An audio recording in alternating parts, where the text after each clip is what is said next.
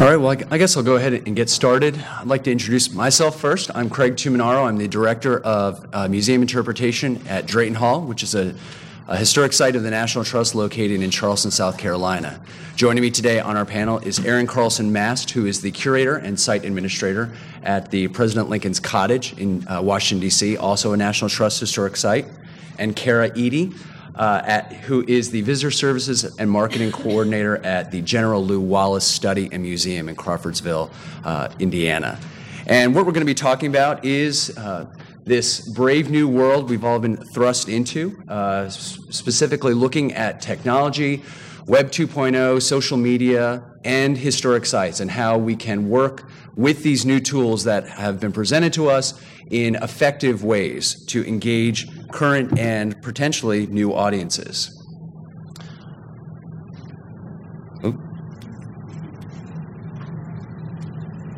So, many of us, I'm willing to say, have heard the call to use these tools in interesting and new ways. Uh, but how have we responded? And I'm guessing probably in a variety, in, in equally diverse uh, ways.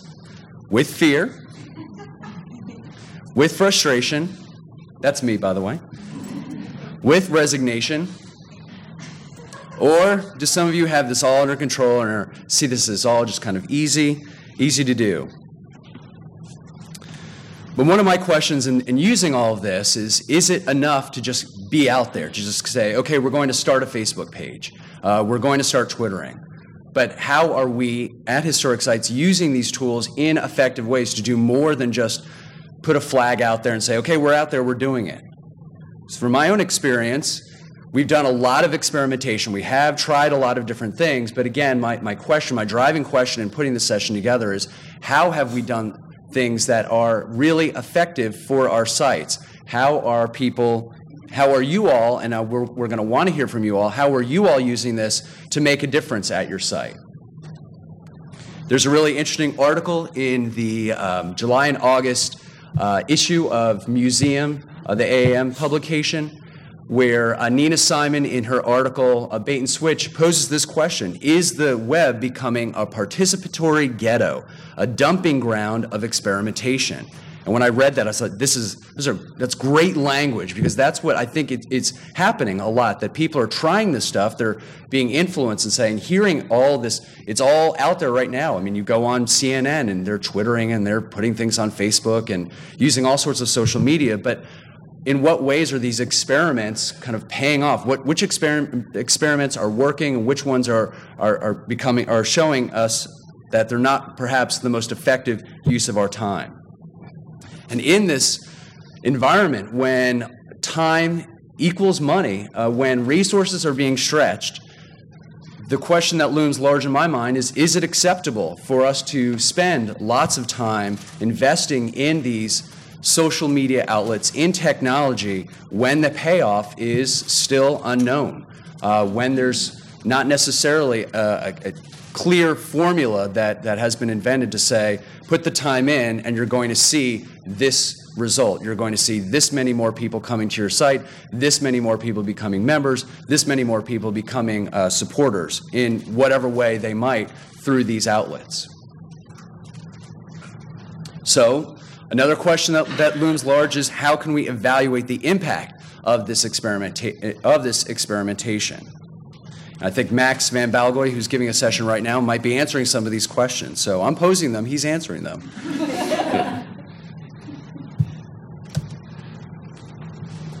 so, also, how, when we're looking at um, measuring this impact, what are the ways that we can come up with to say this is this is how we can show a return on investment is it visitors through the door is it a certain number of new members is it um, a certain number of increase in your donations? And what are the realistic uh, expectations we should have for that? And if you're like me, you're kind of struggling. Well, which ones do we choose? Do we start twittering?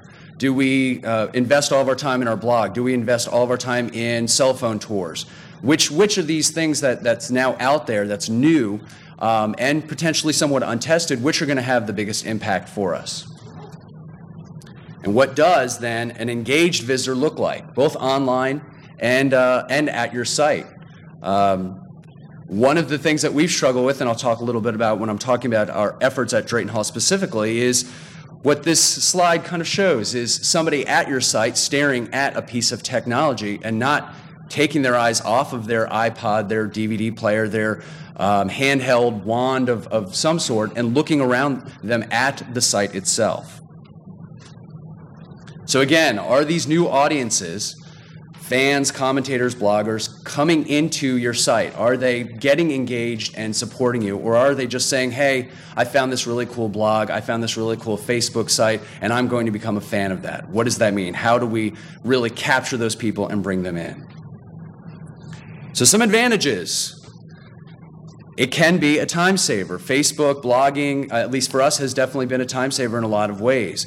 Again, you get to draw in tradi- non traditional audiences. Um, it allows, allows you to share a lot of information about what's going on at your site.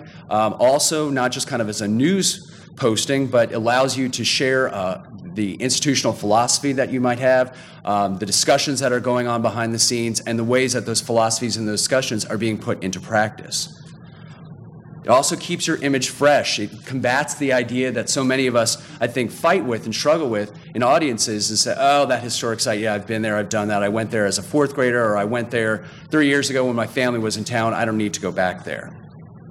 And also, the tools that are being presented to us are, are becoming easier to use, both for ourselves. You know, I'm willing to venture to say that the majority of folks here in this room are we're not trained in uh, computer science or social networking. So there's a learning curve both for most people in institutions and also for kind of traditional audiences, the people that are uh, that have been engaged with you as a current audience, perhaps for weeks, months, or years. Now, there's also drawbacks. Can, uh, while you can save time, can you also waste time on this? And I, for myself, yes, absolutely. I've wasted a lot of time trying to figure this stuff out.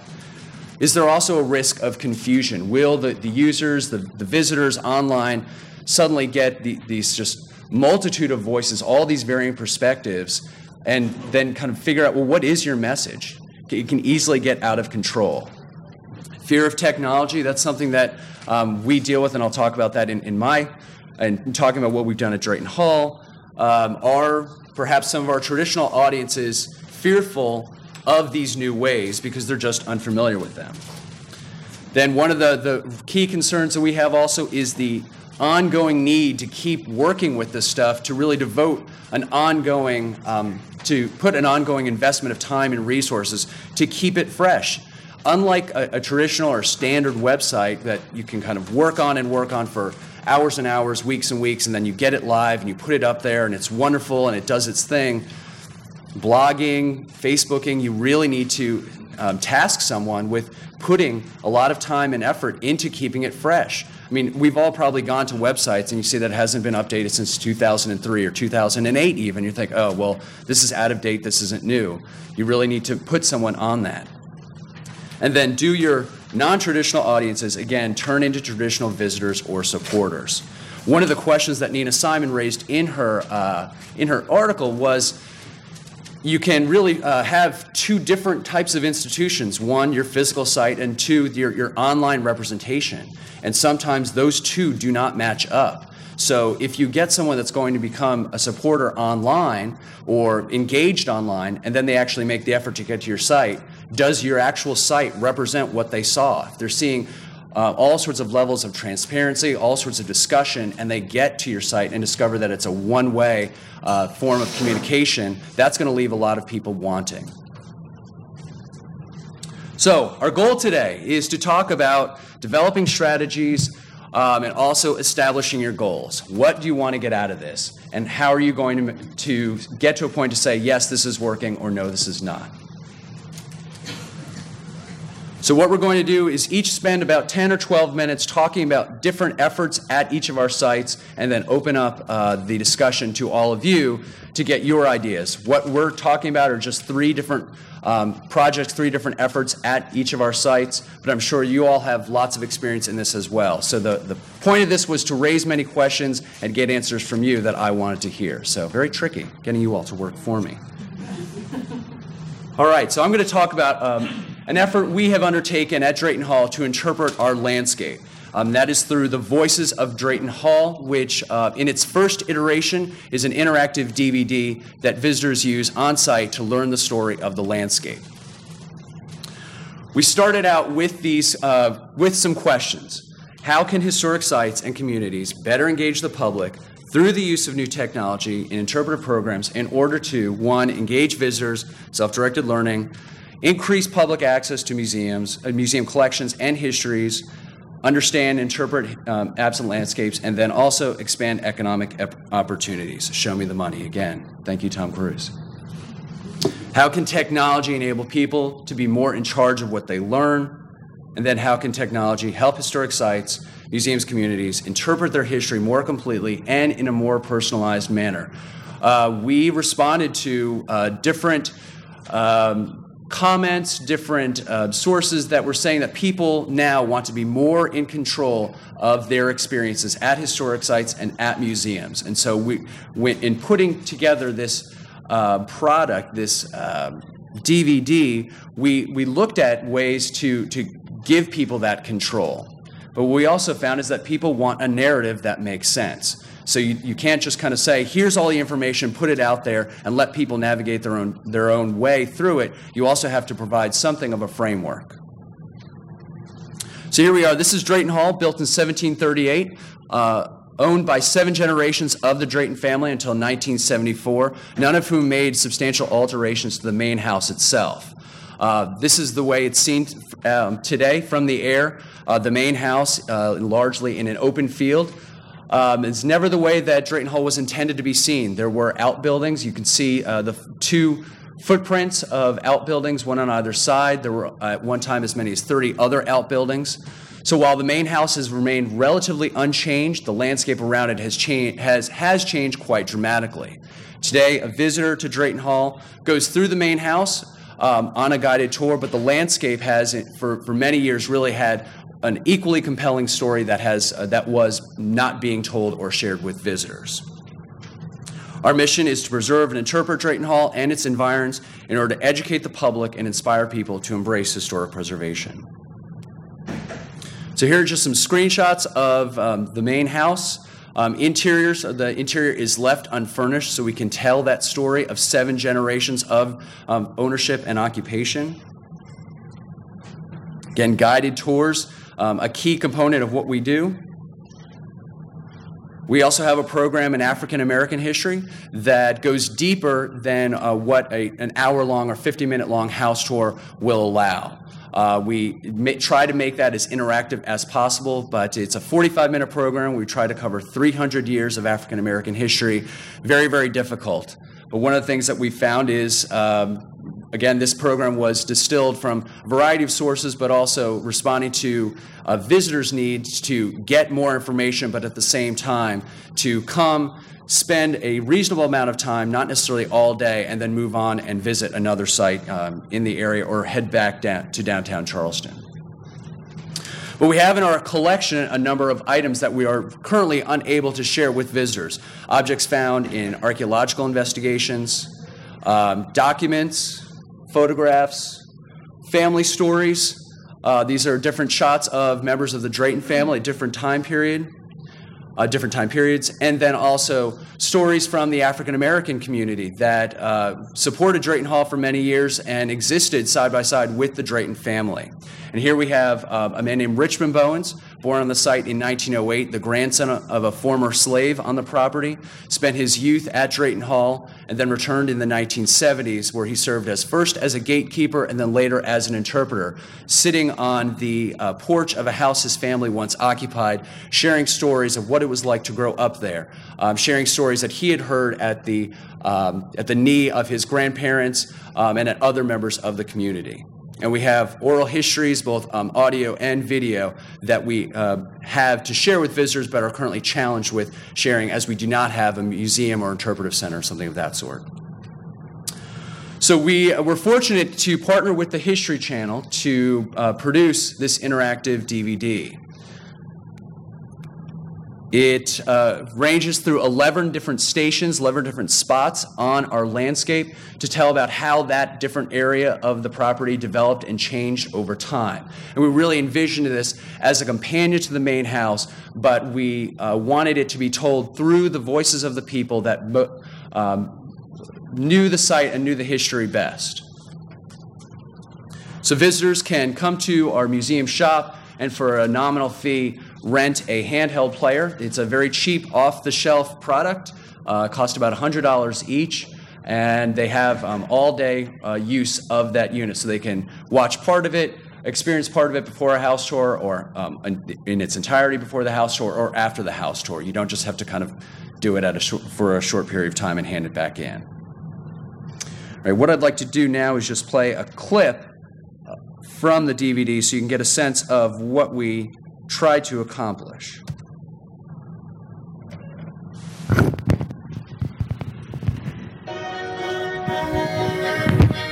I apologize for not able to get video. Uh, Drayton Hall was a home, but from the 1740s to the Civil War, it also stood at the heart of a working plantation. The woods and open ground ahead of you were once cleared fields where rice was cultivated. Can everybody hear?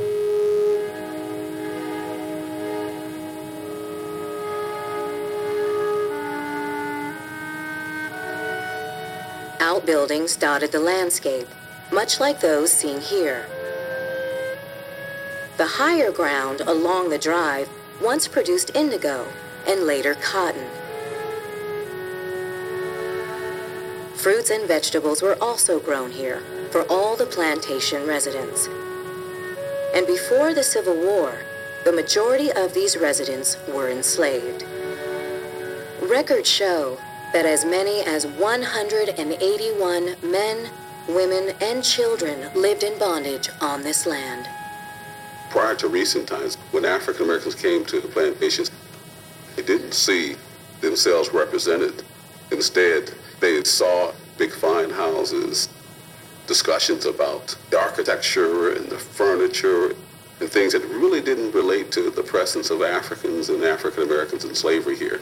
So in, in, many cases, they, they were disappointed and didn't feel connected to it. But I think within the last five to ten years, in some places at least, there's been an attempt to include the African American experience uh, on these plantations but still, the, the problem is getting African Americans to come.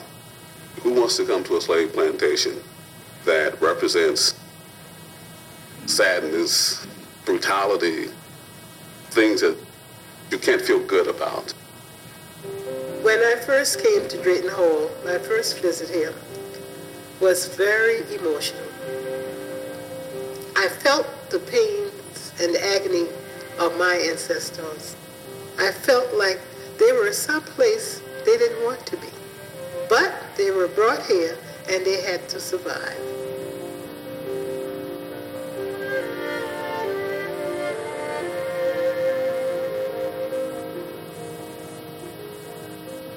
Now I feel differently because I feel like I have a place at Drayton Hall to tell the story of my ancestors to pass on to the next generation the history of slavery. It gives me a sense of culture. It gives me a sense of heritage. It gives me a sense of loving my ancestors because they were strong people. They survived the hardship.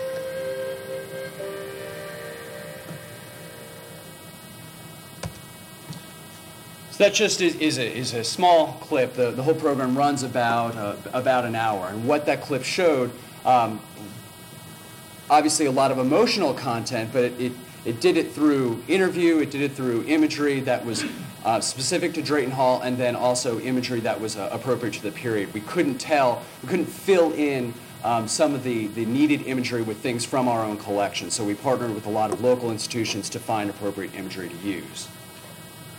So now where we're going with this, um, now that we have these video clips, we're looking at uh, making an, um, an iPhone uh, application so folks uh, right in their very own hands will be able to have access to this video and using the GPS capability of the iPhone, move from location to location on the grounds of Drayton Hall and access these tracks.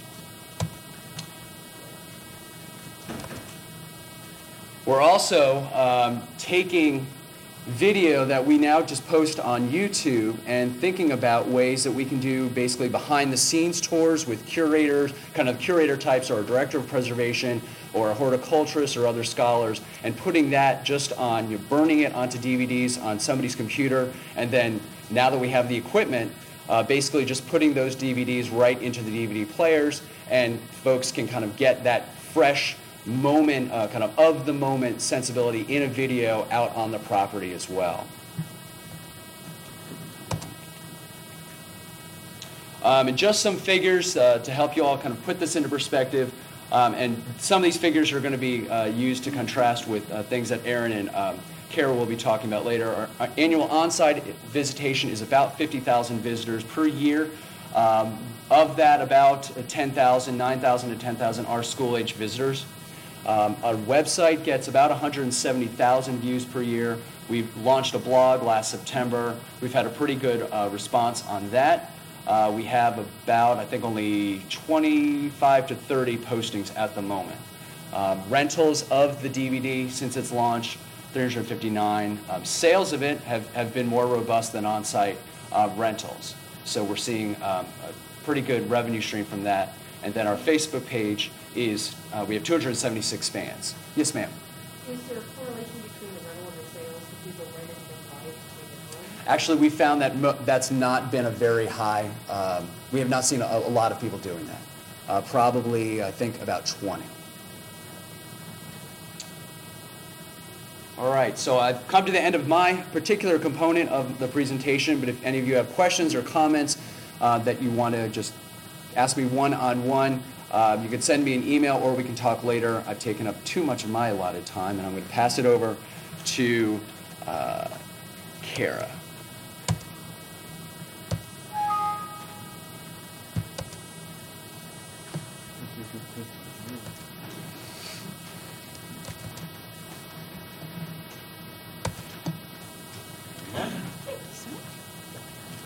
We do have a couple more chairs here in the front if anyone wants to come on in and make yourselves comfortable. I've had to sit on the floor in the back of a room before, and it's not that comfy. My name is Kara Eady, and I'm the Visitor Services and Marketing Coordinator at the General Lew Wallace Study and Museum in Crawfordsville, Indiana. It's about an hour west of here, and we're a very small museum that's centered around the legacy of Civil War General Major, uh, Major General Lew Wallace, and it is situated on the site where he wrote his masterwork, a little novel called Ben Hur. Hopefully, you've heard of it. We are also a 2008 uh, National Medal Award winner, the National Medal for Museum Service from the Institute of Museum and Library Services. Um, I've never had a chance to brag about that, so that's my one chance to brag, and I won't do it anymore. Let's. Social media. Loosely defined, it's a category of websites that rely on user interaction and user generated content. Some of these tools include blogs, message boards, podcasts, microblogs, live streams, bookmarks, networks, communities, wikis, and video blogs. I'm sure some of you have seen a lot of these sites. I'm sure some of you use many of these sites. If there's anyone in here that uses all of these sites, you might want to go outside and get a deep breath of fresh air or something. Take a lie down. the newness of social media may seem incongruous with many of our historical sites. What if your site, like mine, centers around a historical figure from the 19th century or even earlier? How do you reconcile all this rapidly growing new technology with a man who wrote with a quill pen? And if we do try to dive into social media, how do we know which things to try? A common mistake with social media is to want to try everything out there, to immerse yourself in the medium, and th- because that's what everyone's doing. Everyone's trying Twitter, we got to try Twitter. But when you spread yourself too thin in social media and forget your central message, you run the risk of turning your beautiful historic building, this is mine, and don't most of us have some beautiful historic buildings, into something like this. a noisy, incomprehensible mess that has completely lost sight of its mission. What we have to keep in mind when dealing with social media is that the simple initiatives often have the greatest impact. there's an amazingly interconnected conversation going on online right now. And one can be amazed at how much good can be done just by listening to the conversation, responding to a few people, and proving that there is life out there in the ether. But for all its simplicity, social media is still very important. Social networking marks an entirely new and increasingly popular method of building awareness, which is a crucial one of every one of our historical sites' main objectives. One of the most popular social networking sites on the internet right now is Facebook. Once strictly the domain of college and high school students, Facebook has grown 70.8% in US users in the last six months alone, with a lot of that growth being men and women aged 35 to 65 years of age, which is pretty much our target demographic. Facebook continues to grow because of its ability to be customized, and this is perfectly suited to a historic site's many different needs. When indivi- while individuals create their own profiles, where they can share information or connect with their friends, businesses and organizations create pages. Now, Facebook has recently refurbished their pages to work, uh, to look and behave similar to an individual's profile. Where an individual has friends, a profile has fans. And an organization can update their status, they can post blog posts, they can share interesting photos, videos, and links. And these things show up on the constantly updating news feeds of their fans. This keeps your news fresh in the minds of your visitors and makes information easy to propagate around the web. As you can see in this, in this screenshot, I took a picture of something just as simple as a, a really interesting car in our parking lot. I get bored sometimes. and this Facebook gives you the opportunity, or gives your users the opportunity to comment on what you've posted, to like what you've posted, or to share what you've posted with their friends. And if they find it interesting, their friends can post it to their friends, and so on and so on. It has the chance to become pretty viral. Other ways to engage with audiences on Facebook are through groups uh, organized around similar interests. Um, off, offline events that you're hosting that you invite your online friends to. Uh, special online quizzes that revolve around your mission. AAM has a great one that's called What Kind of Museum Would You Be? I'm a historic house, by the way. Even causes through which your fans and their friends can donate money to your nonprofit organization. Now, in a perfect world, all of your Facebook initiatives would be responded to enthusiastically, and you, as page administrator, could interact with them in a way that enriches their and your online experience. In this situation, we were having a wedding on our grounds, and I took a picture of the setup and said, Oh, we're having a wedding. Everyone here should too. And lo and behold, one of our future brides commented and said, I'm having a wedding here on the 26th. And I said, Oh, that's going to be great. The leaves are changing. And she said, Yeah, I know. So, did that enhance her online experience? I'd like to think so. Thankfully, to keep track of your less vocal fans, uh, Facebook has an extensive database of constantly updating analytics that they call insights, that indeed give the page's administrator valuable insights on who your fans are, which fans have interacted with you that week, which kind of posts they most respond to, even what country they're from and what language they speak. Armitage. A picture says a thousand words. And photos of your site and events can be crucial in raising awareness. This is why I love Flickr, and a lot of other people do too. As of June 2009, Flickr claims to host over 3.6 billion images. Now, with a free account, users can upload up to 100 megabytes of images and two videos every month. And these photos and images can be captioned, they can be geotagged, edited, and categorized into sets and collections so they're easy for your viewers to find.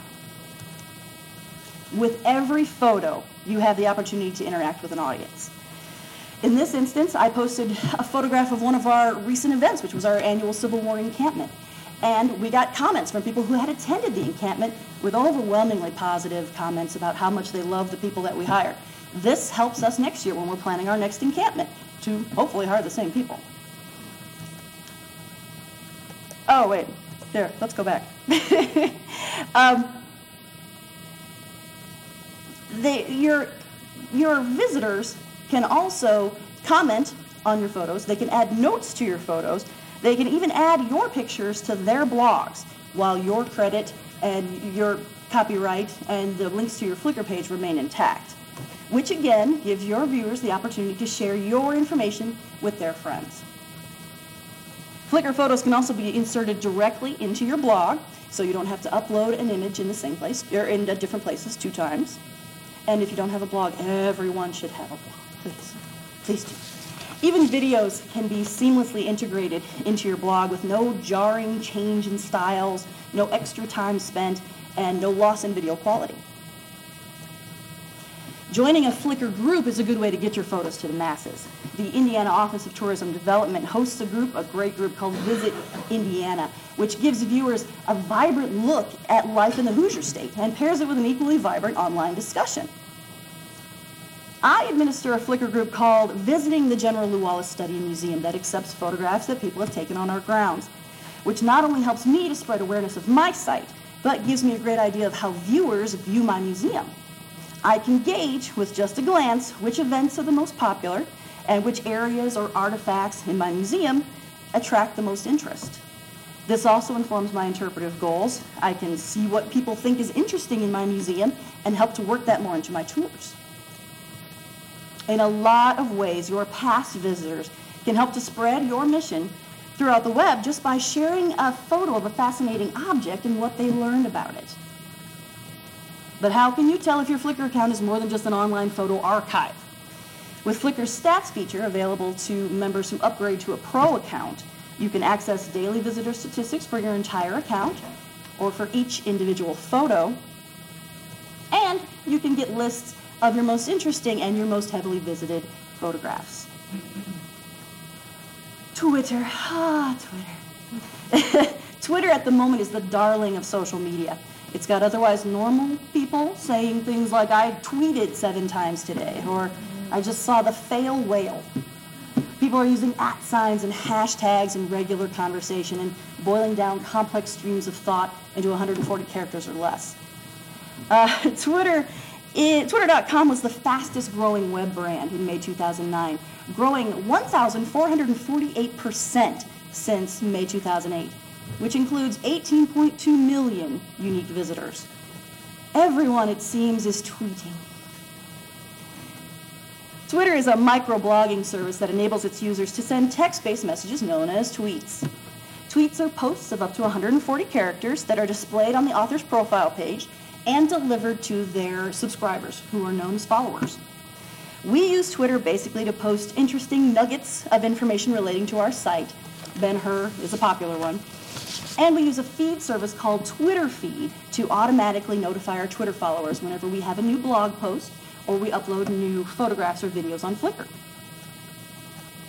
Now, Twitter is fascinating, but it's not my first choice for historic sites, and it's probably the social media tool that I use most sporadically.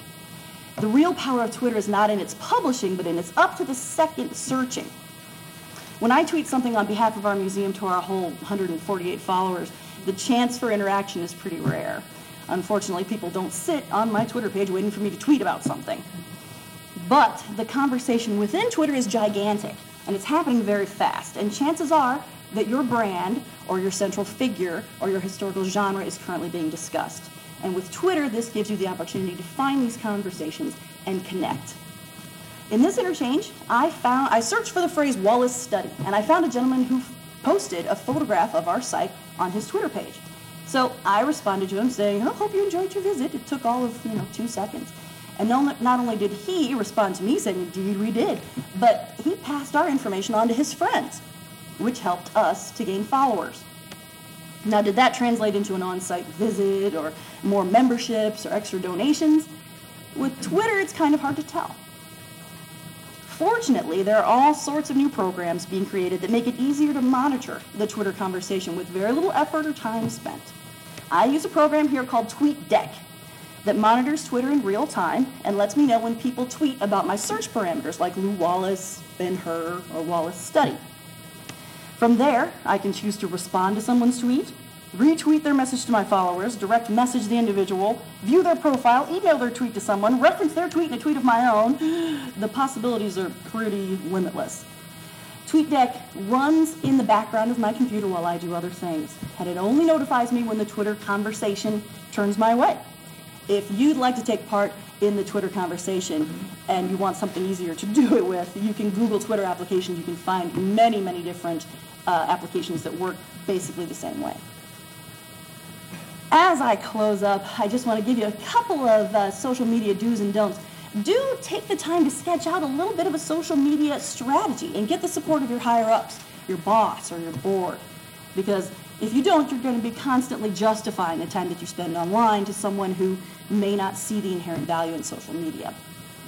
Do provide interesting content and do it do it pretty regularly. Uh, you'll get a lot of you'll get a few followers and fans who who stick with you just because they think it's fascinating to connect with their favorite museum or historical site on the internet. But that novelty is going to go away pretty fast unless you give them something fascinating to learn from or something they can turn they can pass on to their friends. Do stick to your mission. Social media can become an all-encompassing, time-sucking monster if you don't narrow your mission down to exactly what's going to help your museum. When you're doing something with social media, ask yourself, is this furthering my institution's mission? And if it's not, stop doing it. Do interact with your audiences. Don't be afraid to talk to people. There's a lot of conversation going on online, and a lot of it could be about you.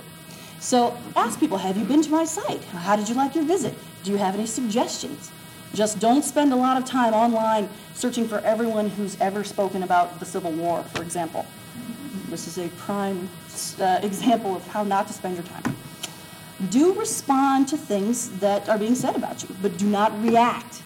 The internet is lousy with, with stories of CEOs of huge corporations, people who should know better, who uh, respond to something, overreact to something that was said on the web with, ah, your mother wears combat boots. And uh, scandal and loss of credibility soon follow. Don't try everything out there just because it's out there. You'll find that every other day something new is developed that's the, that's the latest and the greatest and the absolute it thing to try. But if it does not connect you with your audience, it is not worth your effort. But do not underestimate your time investment. There are lots of tips and tricks you can do with social media. You can upload something on Flickr that automatically posts to your blog that lets your Twitter know and updates your Facebook page. But it still does take quite a bit of time to learn how to do those tricks. And you're going to want to interact with your audiences on a day to day basis. So I suggest drawing up some kind of a schedule where in the morning you take a half an hour and respond to your Twitter followers or your Facebook fans and then get back to your regular work. In the afternoon, post a video or post something new on your blog, but do it consistently so your fans always have something new to find out about. There are a lot of people out there talking about your areas of expertise, and with social media, you have this valuable chance to talk back. That's all I've got. So um, we are going to be entertaining a lot of questions afterwards, and uh, if you need to get in touch with me, there's my information. So thanks for listening.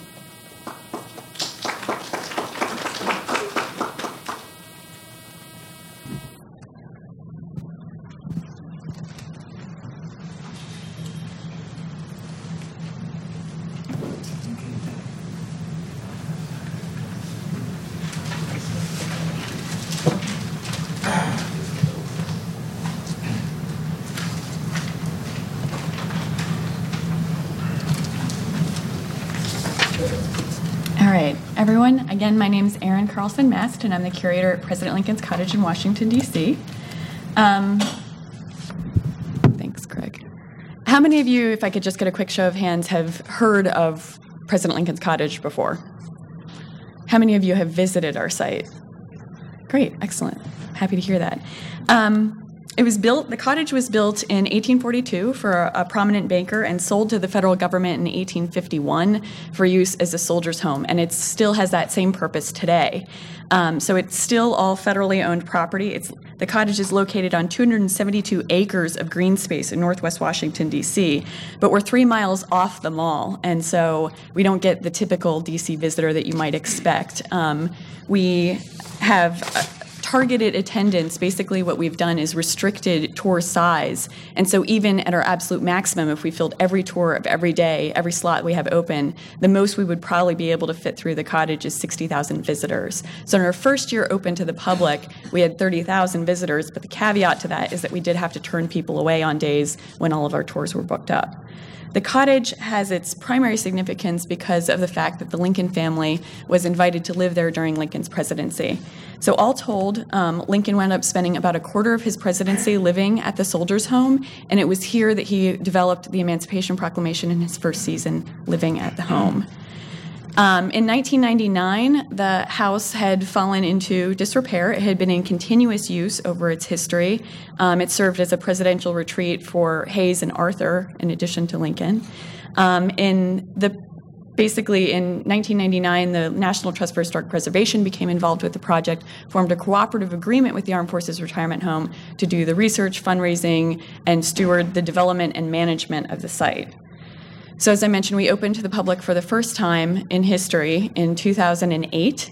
Um, this is the first time that people were able to come and visit and get an interpretation, a comprehensive interpretation of the site. Up until that point, um, interpretation had really been limited to ad hoc tours that you might get if you had a family member who lived or worked at the home, or souvenir booklets. But for the last 50 years or so, the site was not accessible to the public, period. And so this is the first time in 50 years that even people from the neighborhood have been able to come inside the gates.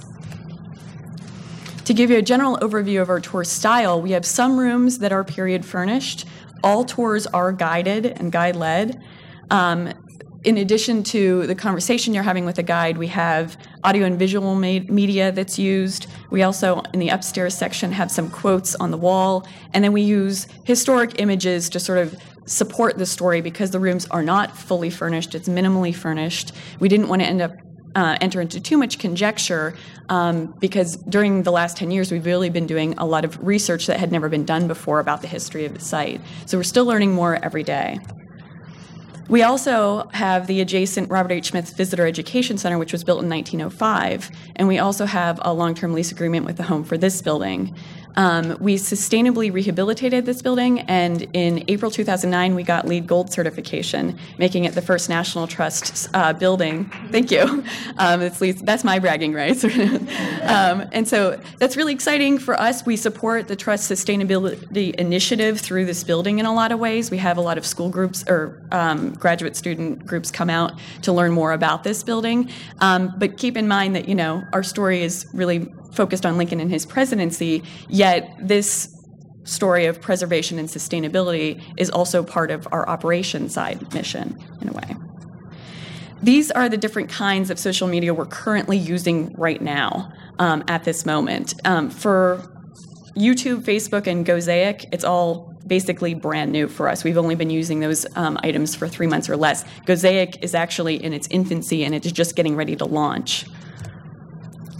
Um, we have a full time staff of seven, a part time staff of two, and we have eight interpreters um, who are part and part time and hourly. Um, this is a staff trip to Montpelier recently, and our director is the only one actually of full time staff not photographed here. But just to give you an idea of how much time we invest in all the media, social media, and online media we're using. Um, myself and Allison Mitchell, our development coordinator, are the two that are sort of in charge of some of these different um, online tools. I'm sort of in charge of our complete web strategy and online presence. Allison focuses a lot more on Facebook and YouTube now and Gozaik than I do. But everyone in this picture gets a gold star for participation because everyone at our site does contribute, whether it's through a blog entry or um, letting us know about something that they think we should post on Facebook. And I actually did um, just to give you an idea, too, want to let you know about how much time we actually spend per week. We spend about, um, Allison and I combined spend about 30 minutes um, on YouTube. Part of that's because it's new for us, so we're still uploading a lot of information, so it's a little bit more of a time drain at this moment. Um, about 15 minutes on Flickr. Um, about one to two hours on Facebook, and about two hours on um, the WordPress blog. That doesn't necessarily include time other people are spending on our staff writing entries that then I might have to reformat and edit and stuff like that. But to give you a general idea, so it's basically if you combine all that time, it would be one full day a week that's being used up time wise, if you think about, you know, five to seven hours of time being used, being spent on something like that. Um, our Flickr account uh, feeds into our blog, and we started our WordPress blog in 2007, at which point WordPress did not have a really reliable image feature, and so you pretty much had to have a separate imaging site you used um, in order to feed images into your WordPress blog. So we um, got on Flickr for that specific reason. But it really has been a great way for us to reach out to new audiences, in particular, the very active DC amateur photography audience. Um, and through that, of all the images that we have here, I think there are um, 401 of the images are our own. There are 890 images that are tagged Lincoln Cottage, and our personal album has 58,000 hits. We have a bunch of photo albums within that. One of the most popular ones being the photo album we did for our grand opening ceremony a year and a half ago.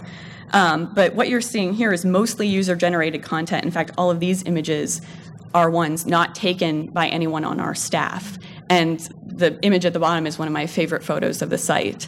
And people are, have been really um, willing to let us use these for educational um, use up front without any sort of fear or anything like that. And for us, it's a really great way. You know, more people in DC end up finding out about us through this because maybe they have an interest in photography, um, and we've been able to follow some of people's dialogues about, you know, oh, where is that? And you know, so more people get interested, more people want to come out and take photographs at our site. Does that make them paying customers? Not necessarily. Um, as I mentioned, we just got started using YouTube about two months ago. We have about 15 videos of the cottage, and very few of those are ones we've actually done. We decided that we would really sort of embrace YouTube as a way of expanding the reach of a successful program we had in our first year open to the public called Cottage Conversations. Um, because of the space we occupy on the site, we don't have any sort of auditorium where you can fit 200, 300 people. But our Cottage Conversation series was so successful that it started selling out. We can only fit about 50 people in the cottage for this lecture series.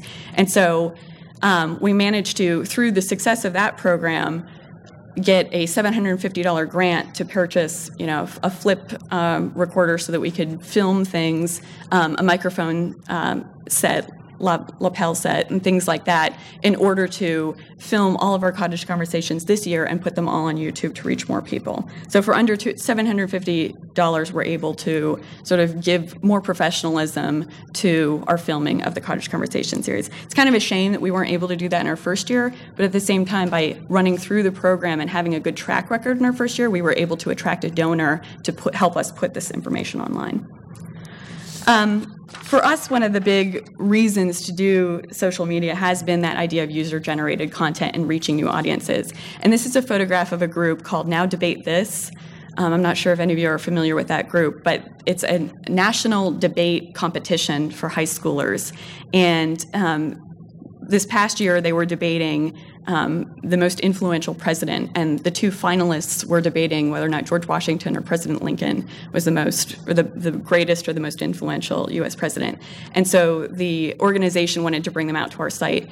Every single student in this picture was blogging, filming, Facebooking or doing something having to do with our site and posting it to the Now Debate This blog feed. So it wasn't on our blog in particular, but we were aware it was there. So, you know, there was no need for us to edit or vet their commentary. It was clearly separate from us, yet about our site. And so we ended up linking to that site through our blog in order to drive people to their site to see sort of what these students had been saying about us in a lot of ways, user generated content can be a good measure of your audience engagement, but is not the only measure of audience engagement.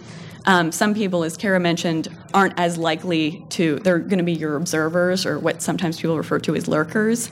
An interesting phenomenon we've had happen is people uh, checking out our Facebook page or checking out our blog and then emailing the staff separately through our email account to comment on something because they don't want to comment on the blog or Facebook page um, just because they're not comfortable or, you know, there are various reasons why people do that. Um, our Facebook page is in its infancy. We've had it for three months. We have just over 150 fans. Our post rating's pretty good, though. We have a 4.7 post rating. Uh, we've archived three of our exhibits through this. We have five photo albums and two videos that are linked in through this. Our blog automatically feeds onto the wall, so every blog post we do is getting double duty. Not only is it appearing on our blog, it's appearing here, and so that's a great sort of efficiency that we have. Um, one thing I would say is that we don't get high marks yet for audience participation on our Facebook page. It's just not happening for us. We recently tried to solicit feedback on a new online version of this program that we did. It's called Lincoln's Toughest Decisions, and this is the debating emancipation part of that program. This won an AAM Silver Muse Award last year, and um, partly because of that, receiving that award, we were able to get a grant from Motorola to put the debating emancipation portion online. That's going to launch this September, and so it's going to be through our website. We wanted to solicit feedback while it was still in its testing phase. So we did this through an email blast. Then we posted it to Facebook for our fans to see. And then after that, we posted it on our blog. So we tried to go with sort of the group most closely tied to us to sort of the group that we have the least direct connection with, our blog readers. And I have to say, it kind of bombed. Um, you know, we we thought when we've up until this point, people have only been able to access this program on site, and there was an intense demand from teachers to have an off site version because they wanted to be able to use it in their classroom across the country without having to bring all 50 of their students from California to DC. So that was a great reason for us to put this online in the first place. But then, in terms of getting their feedback on it, in, you know, in the time frame that they actually can comment on this and we can easily change things, um, the feedback has really only worked with the email blast. People who got the email blast responded to us. People on Facebook and the blog, not so much. And I actually think part of that reason might be that our target audience for this feedback was were teachers, and we don't have that many high school teachers that are Facebook fans. So the audiences weren't lining up, and I think that that might have been one of the, the the things that we really overlooked when we thought, oh, this will be a great way to get additional feedback. Um, what it did do was give our audience on Facebook and the blog uh, feeling that they were getting sort of a first look at something. So there was a little bit of interest in that. You know, we had some people again circumventing the comment board and writing to our email accounts about certain things. Um, so we know that people were checking it out via those sources, but it wasn't generating quite the conversation we were kind of hoping for. Um, the last thing uh, that we are doing that sort of feeds into all of this is a new online uh, site called, or an online forum called uh, Gozaik, which is run by Heritage Travel, which is a for profit subsidiary of the National Trust for Historic Preservation. And we are hosting the Lincoln Circle. Um, the Lincoln Travel Circle is basically it's going to provide all this information on Lincoln for the heritage traveler. Uh, it'll overlap somewhat with the Civil War Circle that they'll be doing. Um, the nice thing about this is that we're able to recycle all of our blog entries um, that relate to this. Things like, you know, we recently did um, a blog post about our top 10 newest books on Lincoln, since there are a bazillion that came out this year because of the bicentennial. So it was sort of our staff picks that's the kind of thing they want for this. They want, you know, suggested reading lists, uh, suggested itineraries. If you have three days in DC or two days in Springfield, what are the Lincoln sites that you have to see and why, and what order should you try to do them and things like that. So it's good in that it's a lot of content we've already created and we're able to repurpose it for a different type of site and different type of audience. These are very travel, this is travel specific, people that want to go visit these places. So I think it'll have a good payoff. Again, it's in its infancy. Um, this is just now launching. They don't have the full functionality yet. It's just basically the page so, so you could see it's coming. Um, so keep this in mind and check back certainly and uh, if you have any comments on it i'd love to hear them and if you're interested in running a circle i'm sure that heritage travel would be interested in hearing that because they're really trying to um, beef this up and make it more robust so this is basically how all of our social media feeds into one another. Um, we have almost everything feeding into the blog, and then the blog gets repurposed on Facebook, and also we're able uh, automatically. And then we have been laboring to repurpose stuff for the Gozaik site. Um, but the thing that really got it all started is our WordPress blog. When we first started this, um, the site wasn't open yet. We had had the website running for about two years. Um, but before we wanted to, before we engage in any program, we really try to decide how it's going to benefit our online presence, how it meets our marketing goals, and how it will benefit existing site programming and operations. But in the case of our blog, we did this before we really had a lot of site operations. Our operation was restoration work for the most part. People couldn't visit the site. So when we first started the blog, it was about engaging people who couldn't become on site visitors right away. They were going to have to wait a year or two in order to become on site visitors. So our goal was more about um, we wanted to create an outlet for sharing new scholarship informal ideas and processes like our interpretive process or evaluative process for the site. And it was a way of doing it more quickly, reaching new audiences, and creating a path for their involvement. The content management system allowed vis- allows our visitors to sort of customize their feed. So we have some visitors that are clearly only interested in the preservation topics we have, and then we have other visitors who really don't care about the preservation information. They want to hear more about the Lincoln stuff. Sometimes those that content overlaps, but they're able to sort of customize it so they're not just getting like a newsletter where it is what it is and you take it or leave it, or an email blast, which you might be so overwhelmed with that you begin deleting them just out of habit because you don't have the time to read them anymore. Um, at the point where we started this, every audience was a new audience for us, though. So, this whole idea of reaching a new audience, for us, it was all, all the audiences were a new audience. No one had heard about our site before. It was, you know, our main focus was boosting awareness. Um, and it was important at that point we had, okay, at that point, our goals for the site were laid out but have changed over time. At that point, we weren't open yet. Now that we are, we're still growing and expanding. Our goals are somewhat in flux, and that's an important thing to keep in mind because it's hard to have a targeted strategy for your blog if the goals for your site itself are sort of in a state of flux. So I wanted to quickly go over sort of my posting strategies.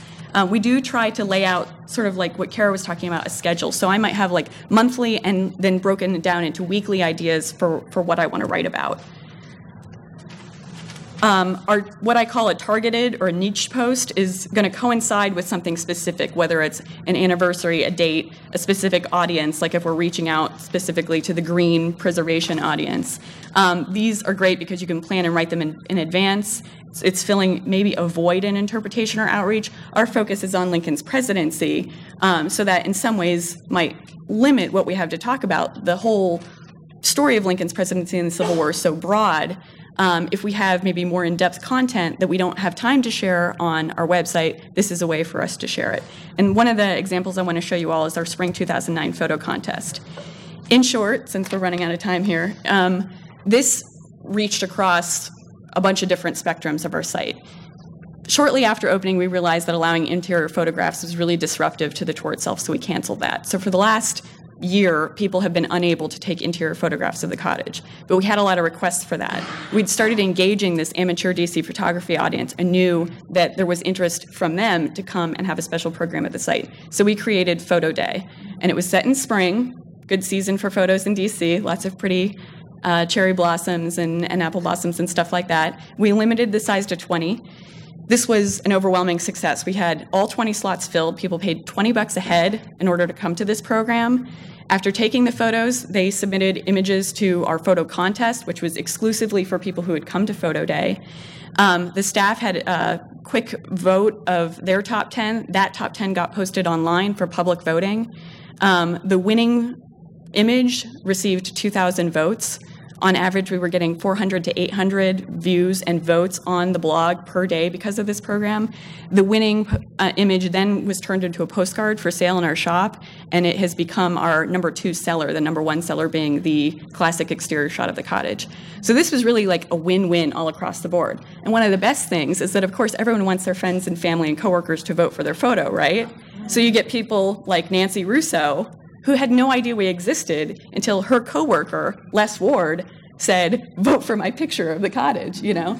So you know, did Nancy come to visit? That we don't really know if she came in the months after that. I searched her name in our ticketing system and it didn't come up, but that doesn't mean she didn't buy a ticket on site as a walk up. We didn't really have a way to judge whether or not those particular people who voted ended up coming to the site yet.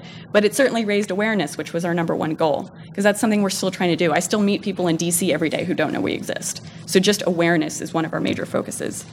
The random post, it is exactly as it sounds. It's observational. Um, it's good for occasional phenomena, unforeseen opportunities, things that you just didn't see coming. And my favorite example of this is the Kissing Lincoln Penny blog. Um, I was home one night and uh, was watching The Simpsons, as I do frequently. and uh, there was this great, great episode um, where sort of one of the sub storylines was about Bart filling this coin collecting thing, and the one penny, the one thing that he still had to get was the 1907 Kissing Lincoln penny. And this is actually something that would be impossible to do if someone did have a misstrike or something like that. But this coincided almost directly with all this hype over the four new pennies that were coming out from the U.S. Mint for the Lincoln Bicentennial. So leading up to the Lincoln Bicentennial is when all this came about, um, when you, they were still trying to decide who was going to be featured on these pennies. So I decided that night, all right, I'm going to do a post about this. I did it from home, which was one of the great things about WordPress. You don't have to have any special software. You could do it from anywhere, anywhere you have an internet connection. There was no image of this kissing Lincoln penny, so I grabbed a, a screenshot um, from a streaming video feed. This accounts for basically one fifth of all people who end up on our blog see this and come from this. And you can see what people search to find you. And invariably, every week, one of the top five search terms is kissing Lincolns. And they come to our site first. Um, how many of these people searching for the Simpsons reference are coming to visit our site? Again, it's kind of hard to say, but all of those people now know about President Lincoln's Cottage, and I can guarantee you that probably none of them knew about us before that. The series post, um, basically a multi part post, and one of the best ones we did on that, I think, is 100 Things to Know. Um, this had a big payoff. We had five different staff members work on posts, we had 10 entries. It was, you know, the ultimate create awareness and let people know more about your site. Um, this ranged from facts about Mary Lincoln's time at the Soldiers' Home to what are 10 different things I can see if I come to visit your site? What's nearby? We're in a residential area of DC that most DC people don't even frequent. So a lot of people don't even know what's out there and around. And there's a lot of good history within a two mile radius of our site.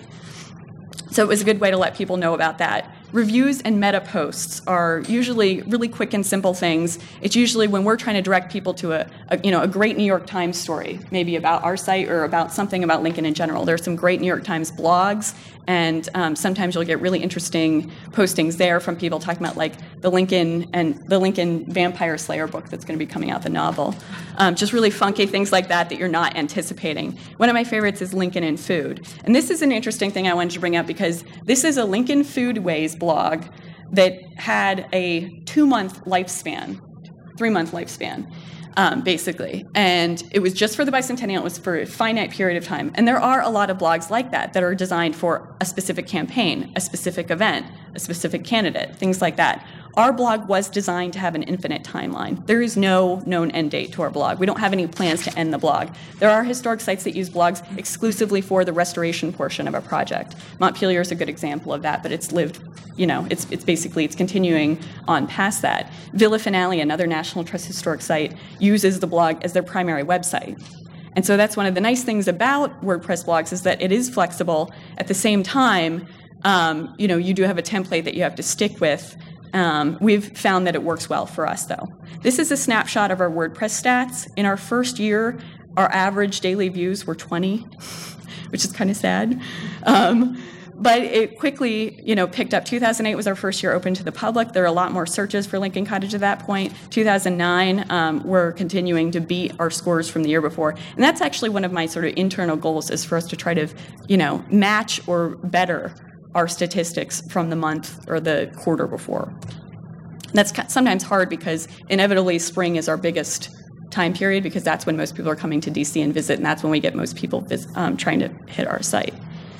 Our WordPress general stats um, we have 272 posts at this point, 94,000 views. That compares to approximately 170,000 views on our website, similar to Drayton Hall's.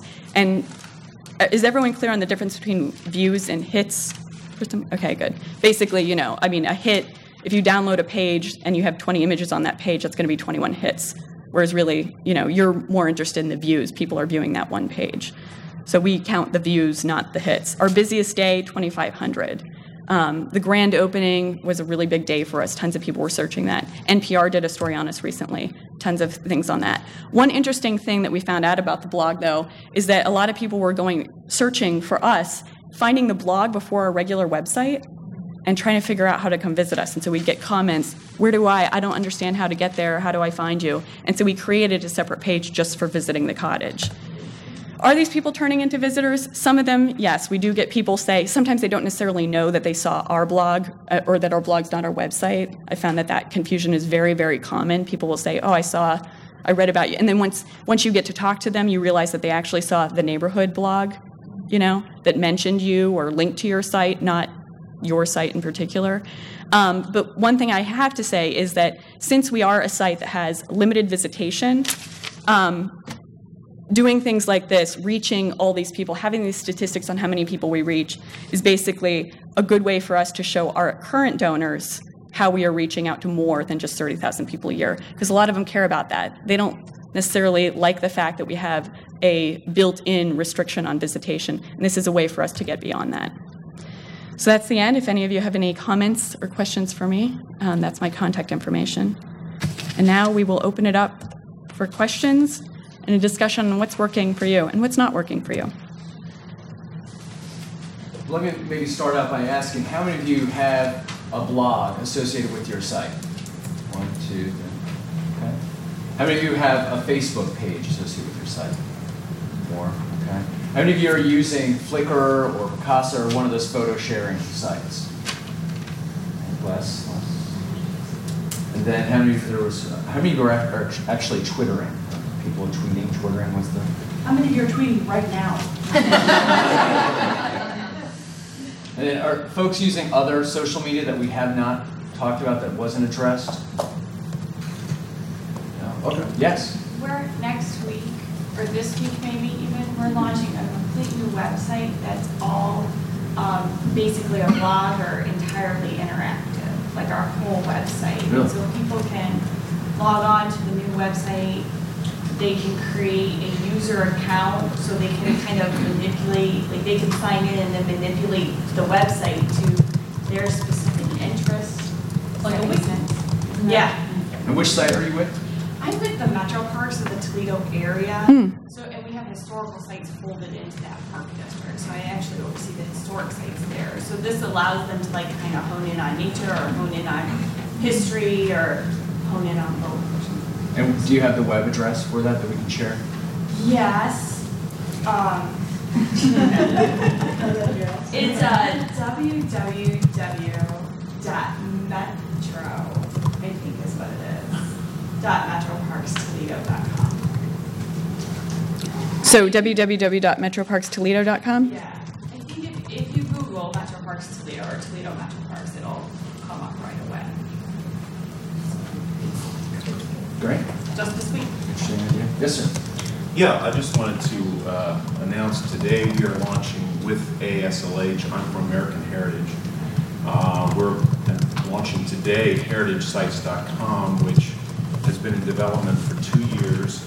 All the members of AASLH are already in the site.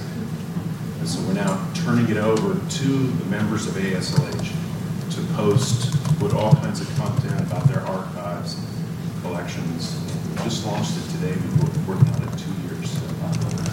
Uh, It's free for all members of AASLH. It's been endorsed by the board.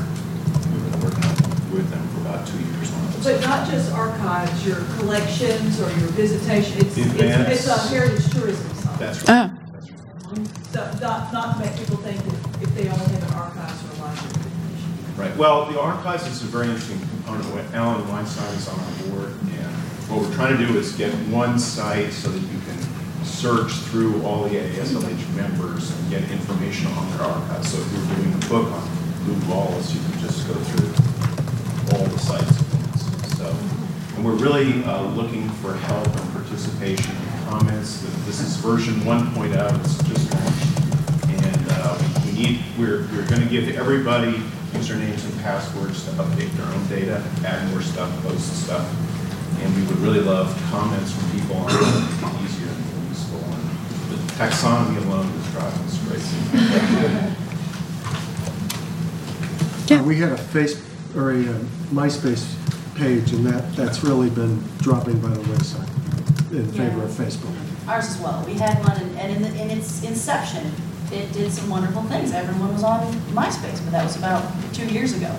And uh, we have uh, one of our major fundraising efforts is, is a festival called the Taste of Montgomery County. It's happening in two days. So um, we received almost, I mean, so many of our visitors, and I think probably about 80% of our bands that we contracted for that, we got through MySpace. It was enormous. So now I update MySpace kind of as a cursory measure, but I don't spend too much time on it at all. It just seems like the audiences are dropping off.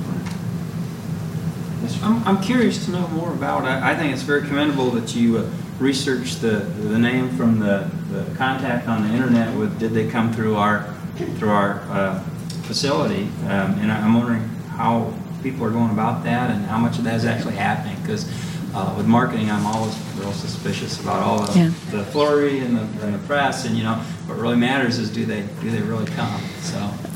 I think I think part of that might be a need for a more targeted study because one thing I alluded to is we do um, online evaluation of everyone who visits the site. You get um, an email from our director saying, "Thanks for visiting. This is some of the stuff we're doing. Take this." Um, for, for a while, we suspended it because we were doing on-site evaluation. We didn't want to hit people with two separate evaluations, um, but it's an online evaluation. Right now, it'll say, you know, you found out of us through magazine, website, blog. But as I mentioned, a lot of people get confused about the difference between a website and a blog, um, especially because for some sites, like I said, the blog is their website. Um, so I think what we would have to do is do something even more in depth than that and try to get specific with people. And that would have to be, I think, be a one-on-one interview so that you can ask follow-up questions.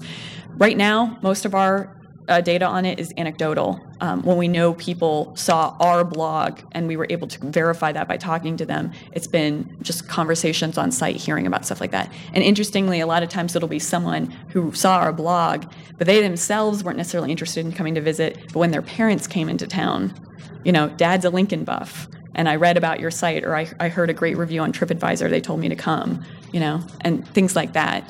Um, so it's a lot of it's sort of secondhand, third hand. Craig had a good point that he was talking about that. How do you know? You know, what if they've seen three different things about your site? Which one is it that sort of pushed them over the edge to come visit? Maybe they saw the ad, read a blog, and saw it on TripAdvisor. Is it the combination that made them come? How many of you, and I've heard of some historic sites doing this, some museums doing this, doing receptions for Facebook fans only? Has anyone tried that? We did a YouTube one, but And what was the response? zero. Zero. Lots of people talked about it. It was tweeted, retweeted, the whole bit. Really? And no one identified themselves. Uh, I mean, we did it in conjunction with another event. No one identified themselves specifically as a YouTuber. I, I think we have to be careful though about always the me- the measure being people through the door. Mhm. Because as people are using their websites differently to reach out to audiences worldwide and having their collections available and research available, we're reaching out to audiences in different ways. So it's not necessarily, it shouldn't just be the measure through the door. And I think your point, Erin, about to funders, about how many people you're reaching, especially if you're, you know, measuring it all on your website as to what they're accessing, we were reaching people in different ways, so I think you just need to be careful about that being the only measure. Maybe if you told them they were welcome to come in their pajamas, they would attend though. Little nightshirt action on the second floor of the cottage. Yeah. Yes, ma'am. Are you using the terms Web 2.0 and social media interchangeably? Because that's the name of this session, right? It's really always, it's been about social media. So Are those interchangeable terms? I try not to use them interchangeably because social media is a smaller part Right. of this umbrella theory of Web 2.0. I mean, the things that Craig and Erin are doing are vastly different from the things that I'm doing, but that's all under the same umbrella of Web 2.0, which is reaching audiences in new ways using new technology. And social media is one of those. Yeah. Um, you commented that uh, visitors are looking for narrative and visitors are looking for options. Um, do you kind of see an inherent logical contradiction in that, and how do you reconcile that? Um, that I think that's something we struggle with in the creation of the DVD. That we didn't want to have to reintroduce uh, historical figures of our site at each spot when we were talking about them. And I think uh, our experience uh, in, in working with visitors when we handed them this DVD, which was for, for many people, I, I don't want to touch that. I want to break it. I don't. You know, there, there was a fear of that. They, they also wanted to be told, okay, what do I do now? Where do I go? What's the best way for me to do this? What's the best way for me to understand this? And so we we thought people would really just kind of zigzag through the property and you know kind of going in, every direction. In fact, we, we talked internally, do we give each spot numbers? Do we give them some sort of um, geographical identification? Do, how do we do this without, you know, giving a, uh, an intended path of progression through the site? Um, but I think our experience in just working with people one-on-one was, what's the best way for me to do this and what's the best way for me to, to understand it? Um, what we found in terms of user options is that people now have the freedom to move ahead and to just skip ahead depending on their time and interest. Okay. Yes, sir, in the back. Uh, as far as using your DVD player on site and whatnot, uh, do people have any problems? I mean, this is kind of basic with like sun and Yes. whatnot, just And- trying to see it. Right, and we, we found a very low cost option um, online that we bought sunshades. They're not the most attractive thing, but they make it work. Okay, so you can see it because you know there you're like in the And, and what we found also is that people will often find a shady spot somewhere uh, at a picnic table, or we put out, we did put out benches on the landscape, a few here and there, and people are just sitting and watching the whole thing from a very uh, nice location down by the river or underneath the tent somewhere. Did you have any issues with like the machines just not working or that kind of thing? Uh, we, we did receive grant funding, and part of the grant funding purchased 40 units, and so far only two have died in the two and a half years, two years that we've been doing this. It's great. Yeah, and we purposely bought, uh, you know, something cheap and off the shelf so that we could replace as needed. And they're becoming cheaper and cheaper and cheaper. Uh, A converse to having the Facebook reception was, we found, we had a couple of programs this year where we marketed it on Facebook before we had even done press releases, and we sold out and had to add new programs three times before we even saw a press release in the papers. So, um, and we don't have more than 200 fans, but it, it, it- this particular niche really works. So there, there is a way, I think, to generate interest within the Facebook communities. Um, and so that was very encouraging to us. Somebody, here. Um, Gary, you had mentioned that it's important to get permission from your higher ups. So I was hoping you three, maybe folks in the audience, would talk a little bit about how you help some of those higher ups get over the fear factor of jumping into this. Um, I mean, I, I get people that are afraid, you know, we're gonna get sued for violating First Amendment rights if we take down a Facebook post. And, and I can throw out the stats as much as I want about how it helps broaden the audiences, about engagement, but I just, there's still a, a high fear factor with some people. And I'm just wondering how some of you all have maybe overcome that. Actually, Kara, I had a question for you that, that ties into that. You said it's about a 30 minute a day investment that you made. Was that something that you were directed to do, or something that you said, I want to now take these 30 minutes that I was doing this, put that somewhere else, and now I want to spend 30 minutes doing social media? Yeah, that's that's kind of what it evolved into. In the beginning with social media, and and uh, I and my boss, she's uh, her name was Cindy Catlin at Gutco. Some of you probably know. her. Wonderful, and she was kind of a visionary in that she saw there's an, an inherent value in some online initiatives. So we both, you know, kind of dove into MySpace and Facebook very early and, and together. So in the beginning, there was a lot of, oh, look at us, this. And so there was a lot more of a, of a time investment. This has kind of evolved into something where I can go in in the morning and, and you know, hit 30 minutes responding to our Facebook followers, and then in the afternoon again, I'll check to see if anyone's tweeted about us. I'll, I'll have TweetDeck running in, in the background to see if anyone, you know, Ben-Hur's coming out in Europe, so everyone's talking about that. So there's, it, it varies, but we've gotten it down to a pretty nice science, and uh, that I've been blessed. Most of my higher ups and my board have been very uh, open-minded and very uh, forward-thinking as far as social media initiatives. If you didn't answer. Erin, well, and I think I think I might be able to help a little with that because I think what you might be fundamentally asking about is sort of a control issue in a lot of ways, um, because a lot of people worry about the loss of control. Um, a lot of us are probably used to a very um, rigid hierarchy of communications. You know, communications aren't coming out from every single staff member, they come from the communications department or the communications manager or director. Um, and this idea that all staff might be putting out their own thoughts about things is really scary to people. And I know that um, one way that one organization dealt with that is that they managed to get, basically by outlining what the strategy would be and creating um, an outlet for vetting so that there, there was sort of it wasn't that every single person was able to upload it. I'm the person at our site who, who vets stuff. So everything pretty much has to run through me. Um, a lot of times i'm just doing little formatting and editing things but if i notice that there's something that's really not appropriate for our blog um, or that there might be a legal issue i can raise that and flag it and deal with it before it goes live. Um, likewise we don't have comments freely streaming. There are some downsides to that, but it means that when we get these wacky spam things or uh, real, you know, hatred coming through in comments that doesn't really seem to be contributing to any sort of conversation, we block that. Um, and so maybe it means having pre approved people who do the posts and a very clear chain of command for how this will be reviewed so that there is no risk of that. The, the trick is to keep it nimble so that you don't end up getting bogged down in this bureaucratic chain of command. Um, but the first place I actually learned about sort of that kind of strategy is that it's what the World Bank uses.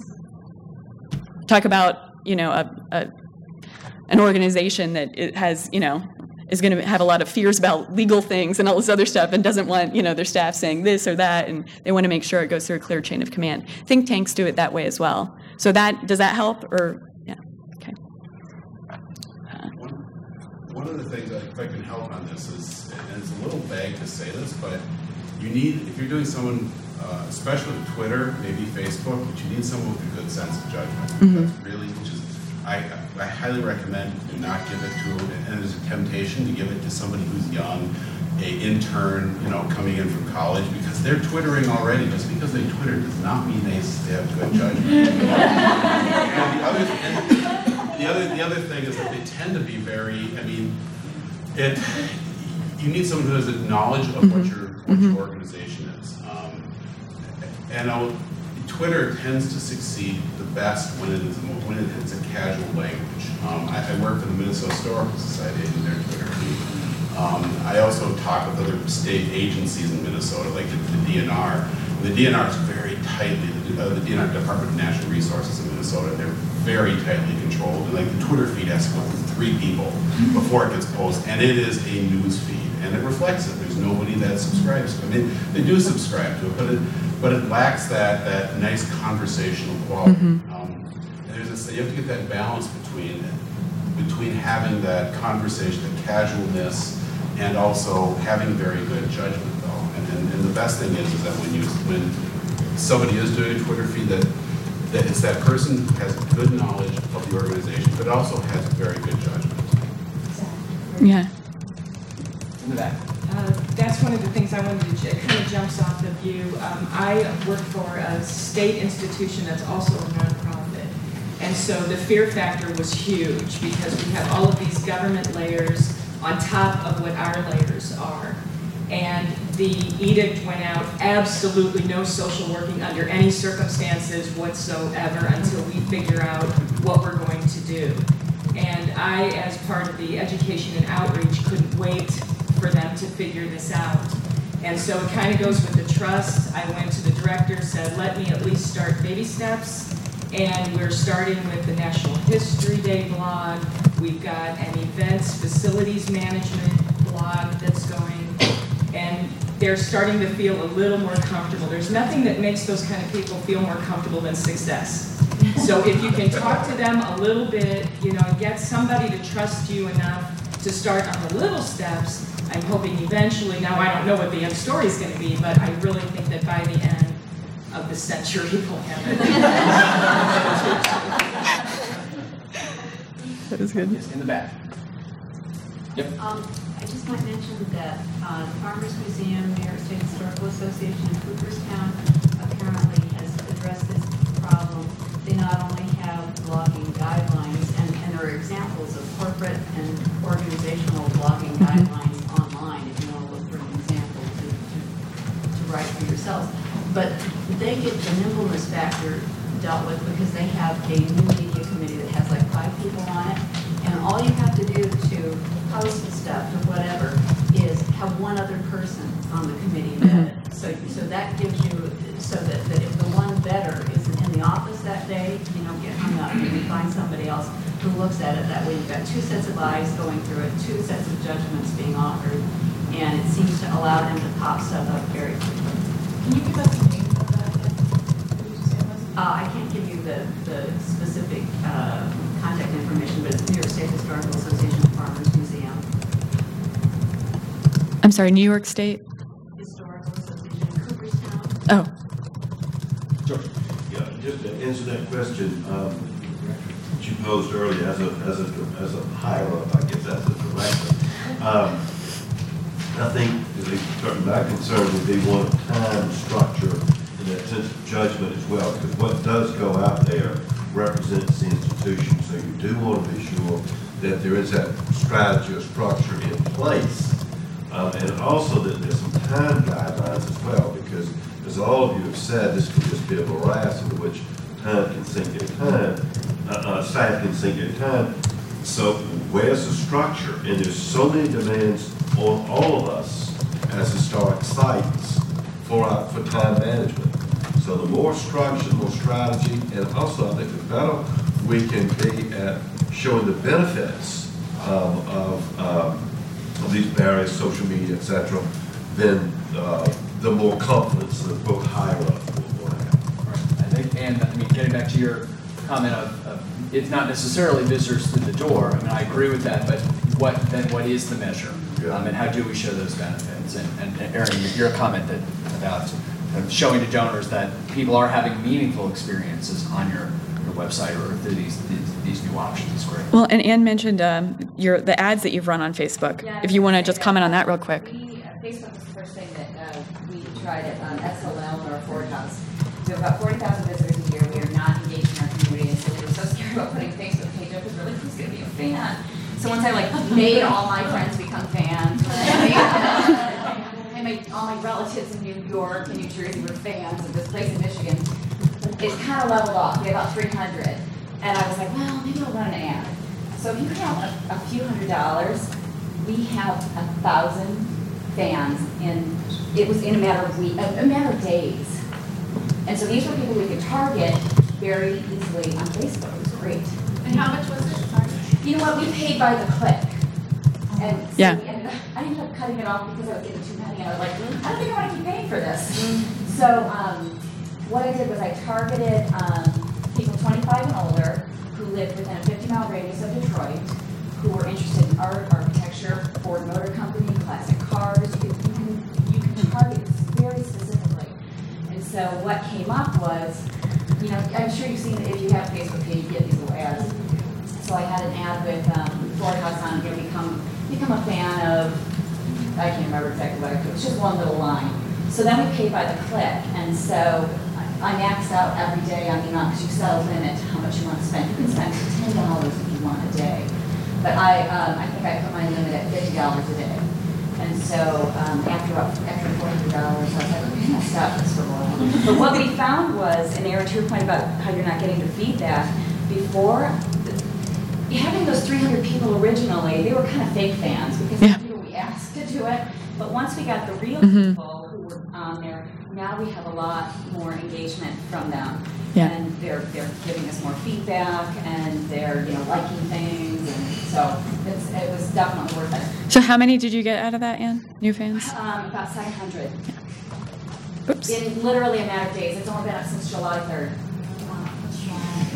Ever since I do my um, company, like I can keep our Facebook up on my desk, but I cannot chat online and I cannot get to my Facebook inbox, you know, because I log in under my personal account. So that was a technology control that our organization, so I can't sit and chat with, you know, my girlfriend in, in South Carolina while I'm at work, you know. So that was a control too, that, that might be a concern of the directors, the time waste and, uh, that there are levels. There's someone in the back. No. I'm curious if you have explored any of the virtual reality social media, like Second Life. putting your museum in Second Life. I know the Farmers Museum in Cooperstown has, has a site, and I'm curious if any of you had thought of that. We've thought of it, we have not tried it yet. That seems like a little bit of a too new frontier for our four-person staff, so. I'll say if you were here for the very beginning with the, with fear, no, we have not. That's something I'm fearful of, no. We haven't tried it yet either. Yeah. Too much time, so we I know the stopped. Holocaust Museum has done it, the um, Farmers Museum has done it, um, uh, Sunset Smithsonian has done it, um, the museum is on, and I was just curious. Mhm. Um, something that nobody has really brought up, um, working with minors Mhm. on the web. I run the Indiana Junior Historical Society, and I just started a Facebook page a month ago after a lot of trouble with my higher ups, if you will, um, giving me permission. I'm just curious if anybody else has, um, specifically targeted kids under the age of 18 and how your bosses are handling that and any advice. What was the, what group are you with again? I'm with the Indiana Junior Historical Society. Oops.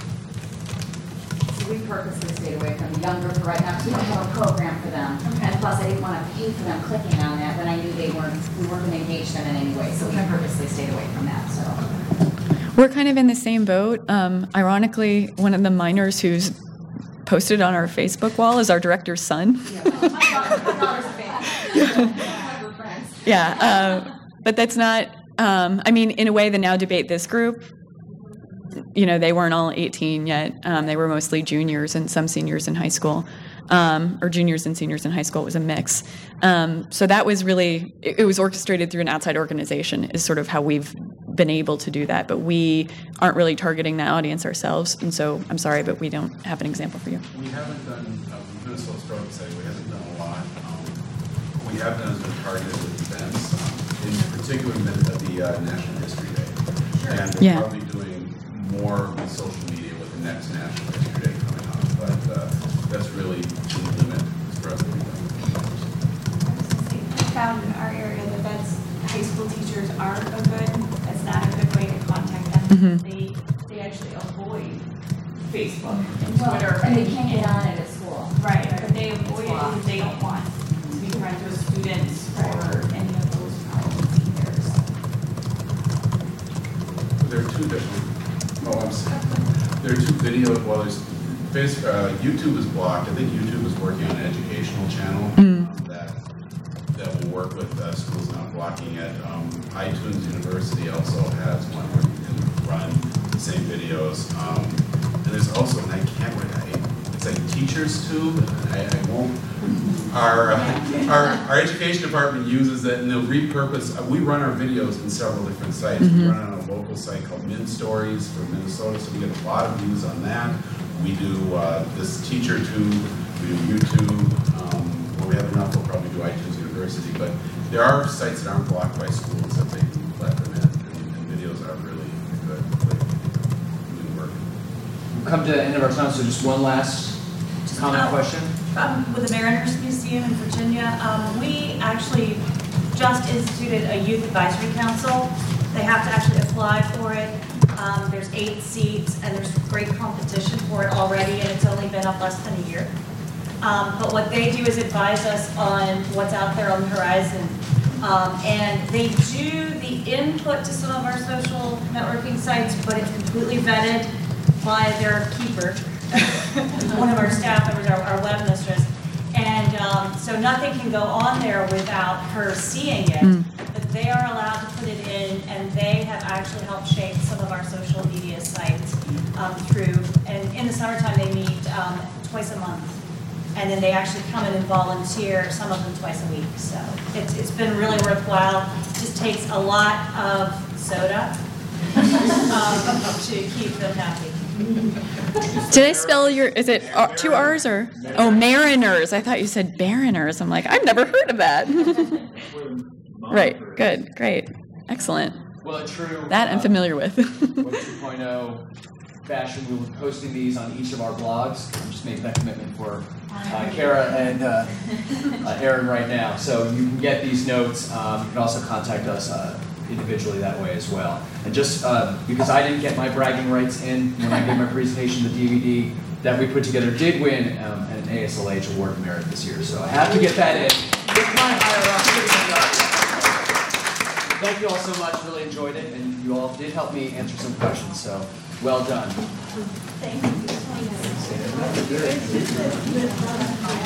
Nice job. Thanks. I'm Erin, uh, Erin, I'm David, I'm with Clifton. Oh, great. Is Frank here? He is coming today. I don't know that he's in town yet. Cool. So, he- but yeah, I- he's here. I've heard so many nice things about you. It's Oh, awfully great. nice Thank you meet so much. It's Nice meet job. No, no, yeah. Well, I, when, Yeah. when he's shown me around, it's been after hours, and I came to the preview reception, and I think you were out and Running about. around, yeah. Nice Uh, job. Hey, thanks. I think I saved that, but I think it's just new documents and all that stuff. Yeah. I was setting up, so I didn't get get there when I wanted to, so. I just decided to do it in Word so that we could just do a long string thing. And where would I be able to get these notes? We're gonna post them on our blogs. And is that the Wallace, hers is Wallace? Hers is Wallace. And what is yours? Mine's lincolncottage.wordpress. Dot Or no, but I com. Um, dot org, press. Dot. Yeah. WordPress. Yeah, WordPress. Oh, WordPress. WordPress. Sorry.